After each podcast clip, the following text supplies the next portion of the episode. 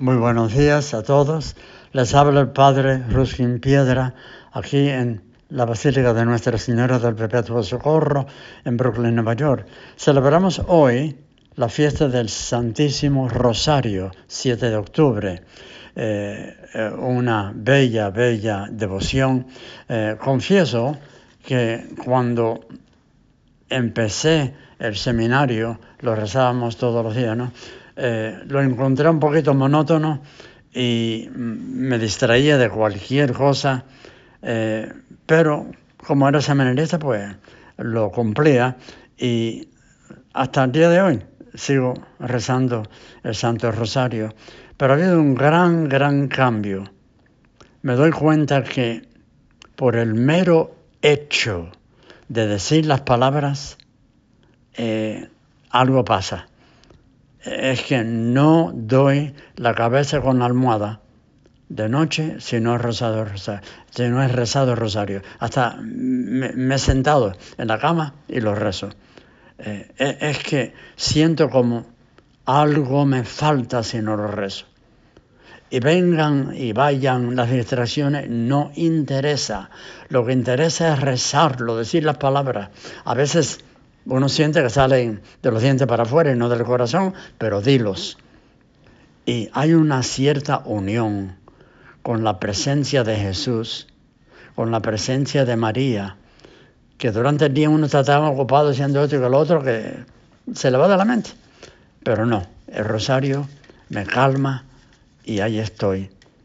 Y también me he dado cuenta que cuando profundizo más y más en los misterios del rosario, eh, también voy aprendiendo más el sentido de los misterios. Sabes que hay misterios eh, gozosos, dolorosos, gloriosos, y el Papa Juan Pablo II añadió otra serie de misterios eh, de la, el bautismo, la, eh, la Virgen cuando le dice a Jesús que no tienen vino, la prédica de Jesús, la manifestación en la montaña gloriosa y por fin la última cena.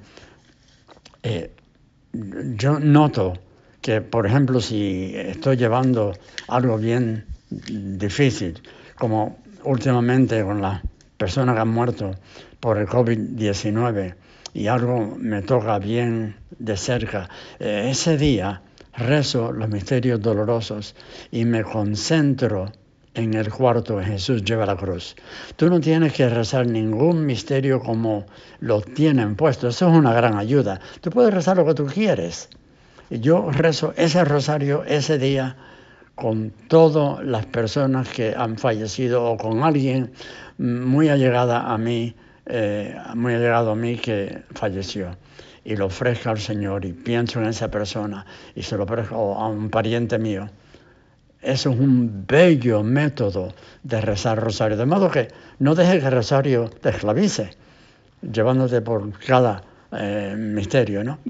Eso está bien para eh, rezarlo, tú sabes, a diario, si no tienes otra cosa y no tienes otro pensamiento, pero sé un poquito libre porque la eh, unión con Jesús, con la Virgen, en esa oración es lo principal.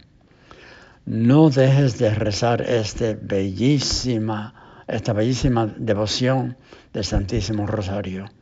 Y tú verás cómo va creciendo en tu corazón, en tu alma, y cómo vas a llegar al punto, si no lo has llegado ya, que no puedes dejar un día pasar sin el Santo Rosario. Que el Señor te bendiga, la Virgen nos acompañe y hasta la próxima.